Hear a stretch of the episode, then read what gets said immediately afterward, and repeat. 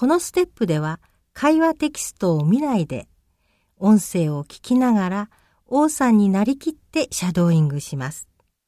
わあ、覚えてないかも。大丈夫。そんな時は目を閉じてやってみましょう。音にしっかり集中できて会話テキストを見なくてもシャドーイングできますよ。何度も繰り返しましょう。すみません。はい、どうぞ。最後のステップはチャレンジシャドーイングです。音声には就職課の担当者の声だけで王さんの声は入っていません。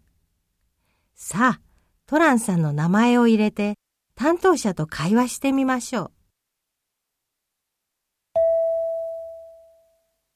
すみません。はい、どうぞ。3年のトランゴックバウと申します。就職のことでご相談したいんですが。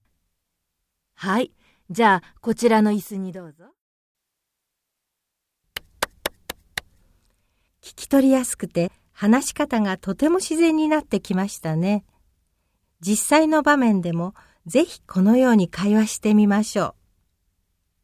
シャドーイングを続けるコツは焦らず無理しないことですよ。では始めてみましょう。